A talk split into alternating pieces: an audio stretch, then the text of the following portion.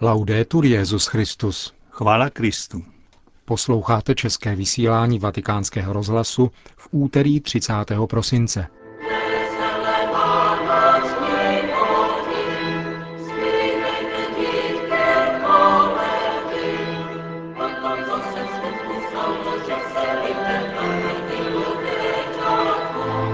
V letošním roce bylo zavražděno celkem 20 hlasatelů Evangelia, praví výroční zpráva agentury Fides. Otec Federico Lombardi se zamýšlí nad perspektivami pontifikátu v nadcházejícím roce. A v rubrice O čem se mluví uslyšíte náš komentář o situaci ve svaté zemi, který připravila Johana Bronková. Hezký poslech přejí Josef Koláček a Milan Glázer. Zprávy vatikánského rozhlasu. Vatikán. Poslední den kalendářního roku bude Benedikt XVI. předsedat liturgii prvních večerních chval ze slavnosti Matky Boží. Bohoslužba začne v 18 hodin v Bazilice svatého Petra. Na nový rok pak bude svatý otec předsedat eucharistické liturgii, kterou bude slavit v 10 hodin dopoledne rovněž v Bazilice svatého Petra. Papežovi promluvy přineseme v našem vysílání. Vatikán. Agentura Fides, která podléhá Kongregaci pro evangelizaci národů, vydala zprávu, ve které pravidelně vždy koncem kalendářního roku zhrnuje údaje o počtech obětí na životech mezi misionáři a pastoračními pracovníky. V roce 2008 bylo ve službě evangeliu zabito celkem 20 osob, 16 kněží, jeden dřeholník a dva katoličtí lajci.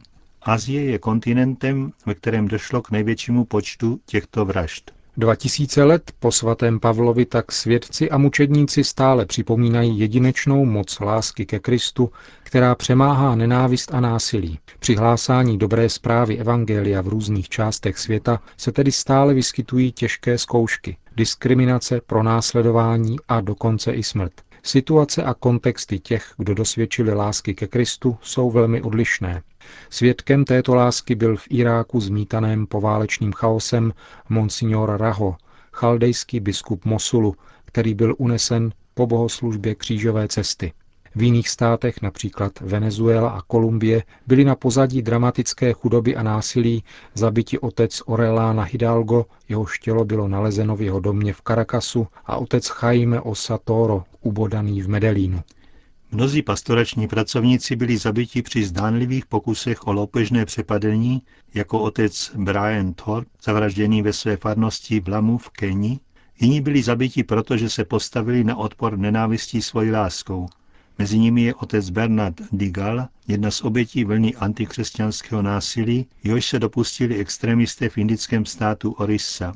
Další byli zavražděni při modlitbě jako otec Reynaldo Roda, který byl zastřelen v kapli své misijní stanice na Filipínách, kde těsně předtím vedl modlitbu růžence. Agentura Fides ve své zprávě zdůrazňuje, že všichni bez výjimečného hrdinství nebo slavnostních prohlášení neváhali vystavovat své životy každodennímu riziku, když se trvávali s místními obyvateli, aby jim zprostředkovávali životodárný dech naděje.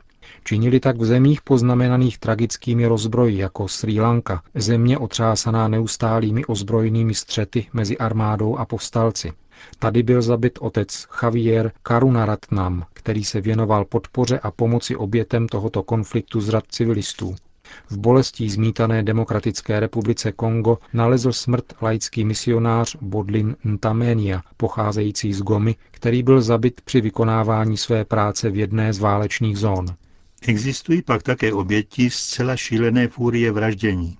A to je případ dvou jezuitských kněží, otce Otto Mesmera a otce Viktora Betancourta, kteří byli zabiti ve vlastním bytě v Moskvě jedním psychicky nemocným člověkem. Do seznamu je třeba zařadit také velký počet těch, o nichž nikdy žádná zpráva nebude poskytnuta, ale kteří v různých koutech naší planety trpí a nezřídka platí životem za svou víru v Krista. Jak řekl kdysi Jan Pavel II., je to šik neznámých vojinů velké věci boží, bez nichž by církev i svět byli nezměrně chudší. O perspektivách nadcházejícího kalendářního roku pontifikátu Benedikta XVI. hovoří tiskový mluvčí svatého stolce otec Federico Lombardi. Situace v Indii a v určitého hlediska také na středním východě vykazují, že v dnešním světě bohužel vystupuje stále silněji fenomén fundamentalismu, který se projevuje oslabováním respektu vůči náboženské víře druhých a používáním násilí proti nim. Je to problém velmi závažný. Na Středním východě dochází k něčemu podobnému. Skutečnost, že tolik křesťanů je nuceno odcházet do emigrace nebo jsou jim vnuceny velmi obtížné podmínky životu, je znamením toho, že civilizační rovnováha a vzájemné soužití, které tam byť v různých situacích trvaly celá staletí, jsou dnes otřeseny. Pro nás věřící je jedním z nejdramatičtějších faktů dneška to, že jméno Boží, jakož i náboženství samotné, tvoří spíše pozadí sporů či rovnou násilí, nežli harmonie, lásky a přínosu k budování míru milovné civilizace. Toho bychom si měli být vědomi a nikdy to nestráce ze zřetele, jak nám to Benedikt XVI. také nezřídka připomíná. Příští rok se má konat několik zahraničních apoštolských cest, ale je zřejmé, že pokud jde například o svatou zemi, jsou mnohá očekávání stále nejistá. Jistým cílem však zůstává pozornost upřená na Afriku, kam se svatý otec vydá v březnu, konkrétně do Kamerunu a Angoly. Utrpení národů Afriky jsou obrovská. Dochází k úděsným masakrům chudých, hladomorům a epidemiím, jako například v těchto dnech v Zimbabve. Musíme si klást otázku, co udělat, aby tyto hraniční dramatické situace byly překonány, ale zejména se ptát na to, jak by kontinent s tak obrovskými materiálními a především lidskými zdroji mohl přispět k civilizačnímu pokroku ve světě a církvi dneška i zítřka. Papež nám svým nasazením dá příklad a my všichni bychom měli v příštím roce upřít své zraky k tomuto kontinentu. Říká tiskový mluvčí svatého stolce otec Federico Lombardi. Itálie. Církev v Itálii hodlá posílit svou charitativní činnost ve prospěch rodin, které se ocitly v ekonomických těžkostech. Využije přitom také fondu nazývaného 8 promile, z něhož jsou financovány aktivity církve v Itálii.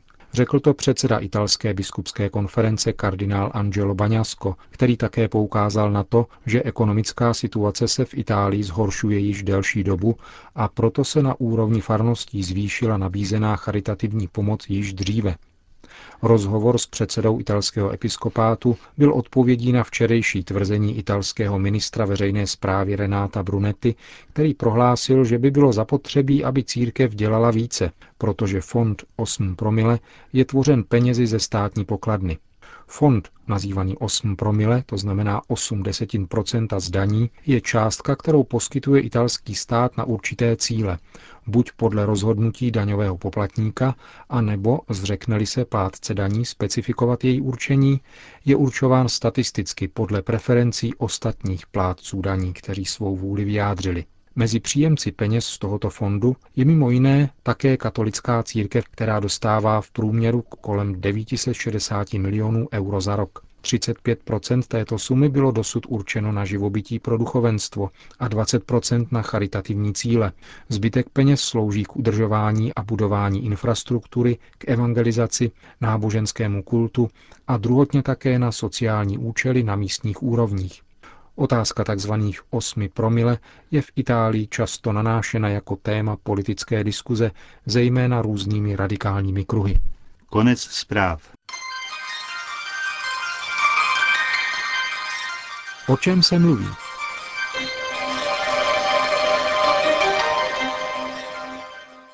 Obvyklá prázdná slova nebo něco víc. Uklouzlo moderátorovi hlavní zpravodajské relace italské televize, když se v sobotu večer ptal korespondenta z New Yorku, jak reagovalo OSN na izraelský útok v pásmu Gazy. Přelom starého a nového roku zase jednou přinesl před oči nevánoční téma.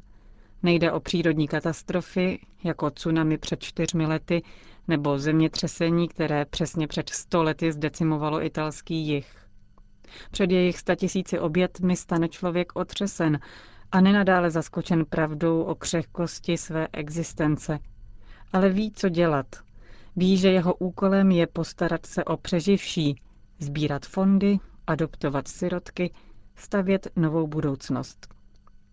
S katastrofami, které si lidé působí sami, je to horší. Zlo je hmatatelnější.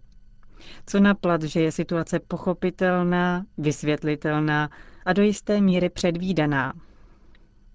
Nekonečný příběh konfliktu na Blízkém východě je lakmusovým papírkem světové stability. Přesně reagoval vatikánský mluvčí, když ho popsal jako sásku na logiku nenávisti na jedné straně a víru v logiku síly na straně druhé. Pojďme se ale podívat na některá fakta. Už od svého založení v roce 1987 si Hamas klade za cíl vymazat hebrejský stát z mapy světa. Arafatem podepsané dohody z Oslo považuje za zradu. Přestože většina arabských států se oficiálně vyslovuje pro mír, Hamas se může spoléhat na poměrně silnou zahraniční podporu. Nejbližší je v sousedním Libanonu, nejen v uprchlických táborech palestinců. Připravenost zasáhnout ohlásil také Hezbollah. Ajatollah Said Ali Khamenei, nejvyšší vůdce Iránu, vyzval muslimy celého světa k boji proti Izraeli. Hlas tohoto extremistického muslimského vůdce není ani zdaleka tak osamělý, jak se někdy prezentuje. Americký Muslim Public Affairs Committee v médiích často citovaná muslimská instituce, která si klade za cíl formovat veřejné mínění a prosazovat muslimské zájmy v americké politice a společnosti, se nechala před Vánoci slyšet hlasem neméně znepokojivým. Jeden z jejich mluvčí, Asgar Bukhari, prohlásil, že každý muslim, který bojuje proti Izraeli a zemře, je mučedníkem a půjde do ráje, protože na světě není větších utlačitelů než sionisti. Izraelská strana zdůvodňuje zásah raketovými útoky palestinských ozbrojených skupin, které se staly na jihu země každodenností, o níž západní média už ani nereferovala. Vojenská akce má být definitivním vyrovnáním účtu s Hamasem. Jak zdůrazňují pozorovatelé, načasování útoku není nijak náhodné. V pozadí jsou volby, plánované na 10. února, a ministrině zahraničí Cipy Livny Hlavní kandidátka na funkci premiéra má zájem na tom, aby neúspěch z boje proti libanonskému Hezboláhu před dvěma lety byl definitivně zažehnán. Když Ariel Sharon v roce 2005 jednostranně stáhl jednotky z Gázy, zdálo se, že svítá na lepší časy. Palestinci dostali příležitost pracovat na koncepci vlastního státu, který se jeví jako jediné schůdné řešení rozjitřené situace a který nejednou podpořili také poslední papežové. Když ovšem Hamas v červnu 2007 odstranil exponenty strany Al-Fatah a definitivně převzal kontrolu nad pásmem Gazy, šance na dohodu opět vybledly. Hebrejský stát si nemůže myslet, že mu bezpečnost zajistí výlučně spoléhání na vojenské řešení, píše v dnešním úvodníku observatore Romano Luca Posati. Jediná možná idea bezpečnosti vede nutně skrze dialog se všemi, dokonce i s těmi, kteří ho neuznávají. Alternativou je izolace, dokonce i uvnitř státu, dodává. Zatímco ze svaté země se ozývají hlasy vyzývající mezinárodní společenství k činnosti, evropští politici se zatím neschodli na ničem jiném, než že násilí je špatné. Hlavní kroky se opět očekávají od Ameriky, bez ohledu na ekonomickou krizi. Bude to první zkouška Baracka Obamy po nástupu do Bílého domu. Z jeho okruhu se proslýchá, že nová administrativa připravuje okamžitou deklaraci o mírovém jednání, jmenování hlavního zprostředkovatele a zahájení diplomatických kontaktů se všemi vládami regionu, které mohou přispět k vyřešení krize. Irán nevýjímaje. Nezbývá, než si do nového roku přát, aby plány nezůstaly jen v novinových titulcích. A nezapomínat, že na přetržení kruhu nenávisti pravidla lidské síly nestačí. A s ozvěnou horského kázání vyprošovat alespoň trochu křesťanského milosedenství pro bratry židy i muslimy. Končíme české vysílání vatikánského rozhlasu. Chvála Kristu. Laudetur Jesus Christus.